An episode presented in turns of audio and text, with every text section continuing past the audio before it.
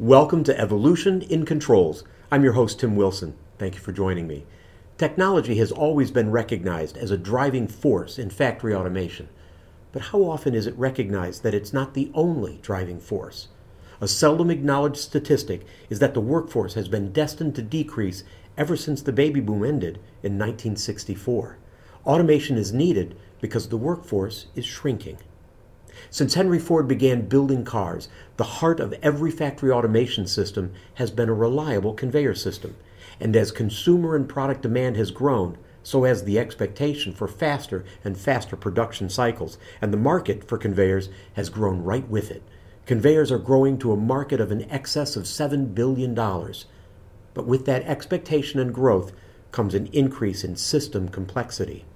It has become a field for specialists the conveyors used in applications like material transfer, product packaging, or part assembly integrate sensors, transducers, and even AI to match the right material with the right location at the right time.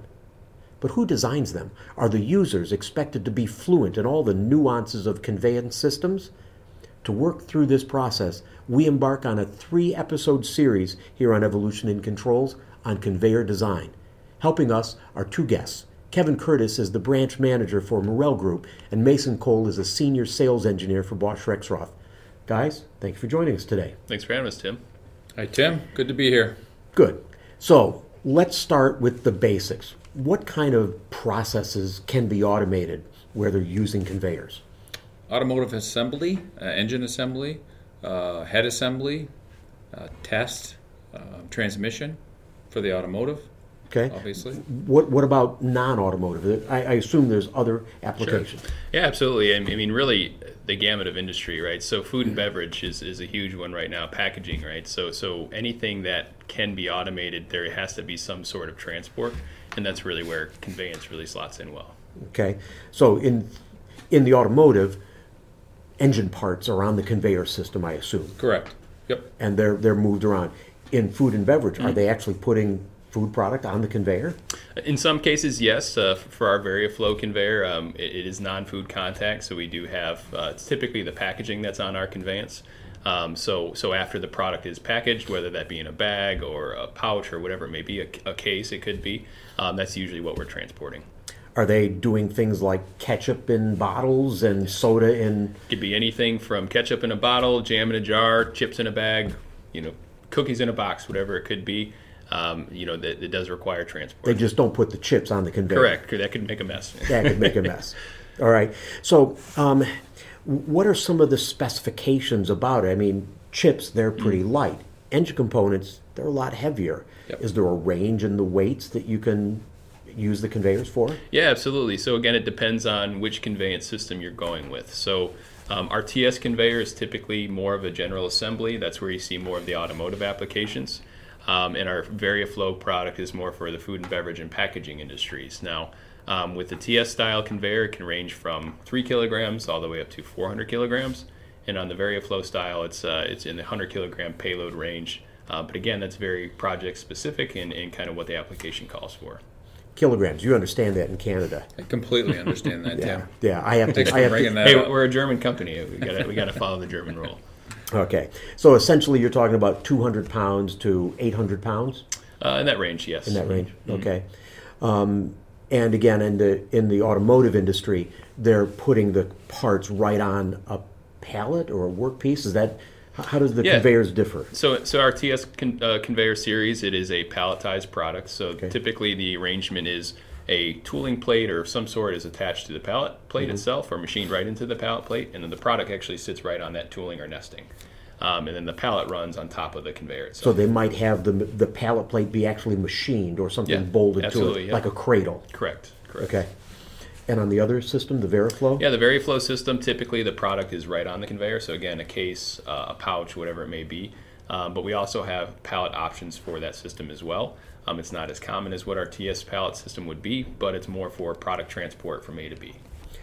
I would imagine that the TS conveyor system may not go as fast as food and beverage. Are there speed differences or speed specifications, line speed?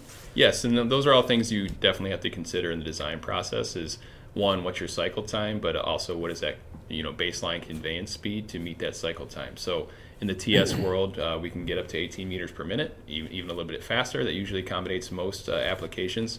In the in the packaging world, things are much faster, so the VarioFlow does achieve much greater speeds than that. Um, and, and to, to, meet the demand of the production because you don't want to starve your down downstream uh, systems if, if it can't meet rate with the conveyance. Typically in the automotive industry, though, the, the part is moving to some kind of an autom- automated station, I'll call it, or a human interaction. So speed isn't really a concern. You, you know, you don't necessarily right. want to go that fast. Right. Is the concern precision? Are they worried about getting it to the right spot, or is it timing? It's, it's really the timing, right? The the assembly. Say the, the spark plugs are going down. They're going to a station to be installed. You know, you're installing eight spark plugs. Mm-hmm. That takes time, right? Or if a human is actually stuffing pistons into a block, that takes time. So, some conveyor systems, I'm guessing, are very very long. Are there length considerations that that need to be considered? Yeah, absolutely. Think things to consider in a layout in general is just the overall configuration, right? So um, really, the question is obviously cost is always a consideration. So when you're when you're doing a system, you want to get as much out of a single drive as you can, right? So um, there are length limitations uh, for the TS systems. We can drive up to a 30 meter section, but there's also limitations on the capacity of it. And then on the VarioFlow style conveyance, um, you are limited to the load on the actual chain itself of what that strength of that chain is, and that's all determined by how much product is on the conveyance and how much that product weighs. And how long the conveyor is Correct. and how much each product. Correct. Because friction is a factor at that point as well when you get to, to super super long lengths. All right. So length, line speed, timing, those are all considerations. In the automotive industry, what are some of the considerate what other considerations that need to be taken into account? Environment, uh, safety. Safety is a big thing, and energy savings, obviously, right? They're always trying to uh, save money, save energy, you save money, right? So, and, and safety is always a thing because, again, the, the humans are actually working side by side of these conveyors. How do you how do you save energy on a conveyance system? Is it because of the drive components? Yeah, I mean, and again, it's all part of the design process, right? So if you can eliminate drives, you can eliminate, um, you know, things like that where it may not be needed, and maybe think uh, of a design in a different way. Maybe you can maybe you can common drive a curve with a, a downstream unit, right? So there's there's ways you can save in, in energy efficiency, and it kind of goes back to your panel at that point as well. Less components in the panel.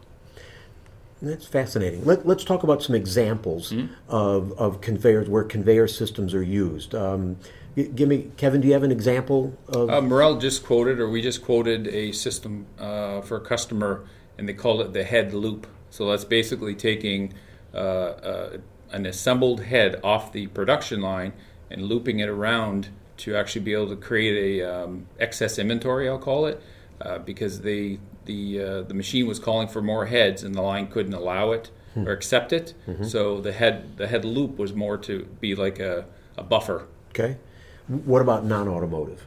Yeah, non non-automotive. Um, one thing we see uh, a lot is the food and beverage industry, right? A lot of people are going more towards automated systems. Um, a, a, lot of people started their own companies, and, and so in the food and packaging industry, with uh, the labor shortages we have, they have to automate these systems regardless of how high the demand of production is, right? So um, just as an example, uh, we, we worked on a project where they were putting chips into a case, and then the next step was palletizing those cases. Ba- um, bags of chips? Bags of chips, yep, okay. bags of chips into a box. And the VarioFlow uh, style conveyor was used to transport those boxes to infeed into a robotic palletizing cell. Um, and in that case, it, it, served as an A to B transport, but as well as a lot of it was manually done previously, so you're eliminating that labor need you mentioned a robotic cell and you talked about another conveyor line that was already pre-existing are, are you able to take the bosch rexroth conveyor systems and add them to existing systems or does it have to be bosch rexroth from start to finish um, it can be done. Depends on the situation. Certainly, um, um, as an example, again in the food and beverage industry, is a lot of specialty type of equipment has conveyance already built into that machine design. Um, so oftentimes we are marrying up to that equipment and kind of acting as the next step in the process, right? So it doesn't have to be 100% Bosch. Um, and, and, as far as the automotive is concerned, there's certainly cases where that can be done as well. Okay. To, so, Ma- to sorry, to Mason's point, uh, that's exactly what we did with the loop. It wasn't a mm-hmm. Rexroth conveyor system, but the but the head loop was uh, we quoted Bosch Rexroth, obviously. What about elevation change? Are there are there components that, that that I need to lift it up or lower it down? Is that Sure. part of the the components that we're adding? Yeah, absolutely. There's a lot of, uh, in most layouts, there's some sort of elevation change, especially in the food and packaging industry. Not everything is on a level playing field in that industry, right? So you do have elevation changes. And with the VarioFlow, we can actually accommodate that with a single drive. So you can have a flat, an incline, and then go to an outfeed of a, of a different elevation. Um, and then on the TS side, there's a lot of considerations for elevation changes. So lift and position units lift the pallet up to for a robot to accurately operate on the piece of equipment. Um, but you also have elevation changes for it could be taking the pallet to a, a lower side level to return an empty pallet to the front of the system. So that that's a completely different vertical transport at that point. So we can add different components to an existing conveyor system. Can be lift, it can be same, it can be inclined. You're talking Mm-hmm. about what are some of the, what are more components of a conveyor system? We talked about Sure. lift. What else is what else exists? Yeah, so, so most conveyance systems in general really boil down to some key components. So uh, with the Rexroth conveyance systems, VarioFlow or TS, uh, you have your basic drive unit, you have your conveyor sections, and you have your return unit. So that's on, on both sides of the table. Um, obviously, with TS, we have a lot more different modules, as we call them, to, to perform the operations you need to. So lift and transfer units, lift and position units, uh, different various curves, elevators, um, to, to maneuver that pallet any way it needs to be transferred throughout the system.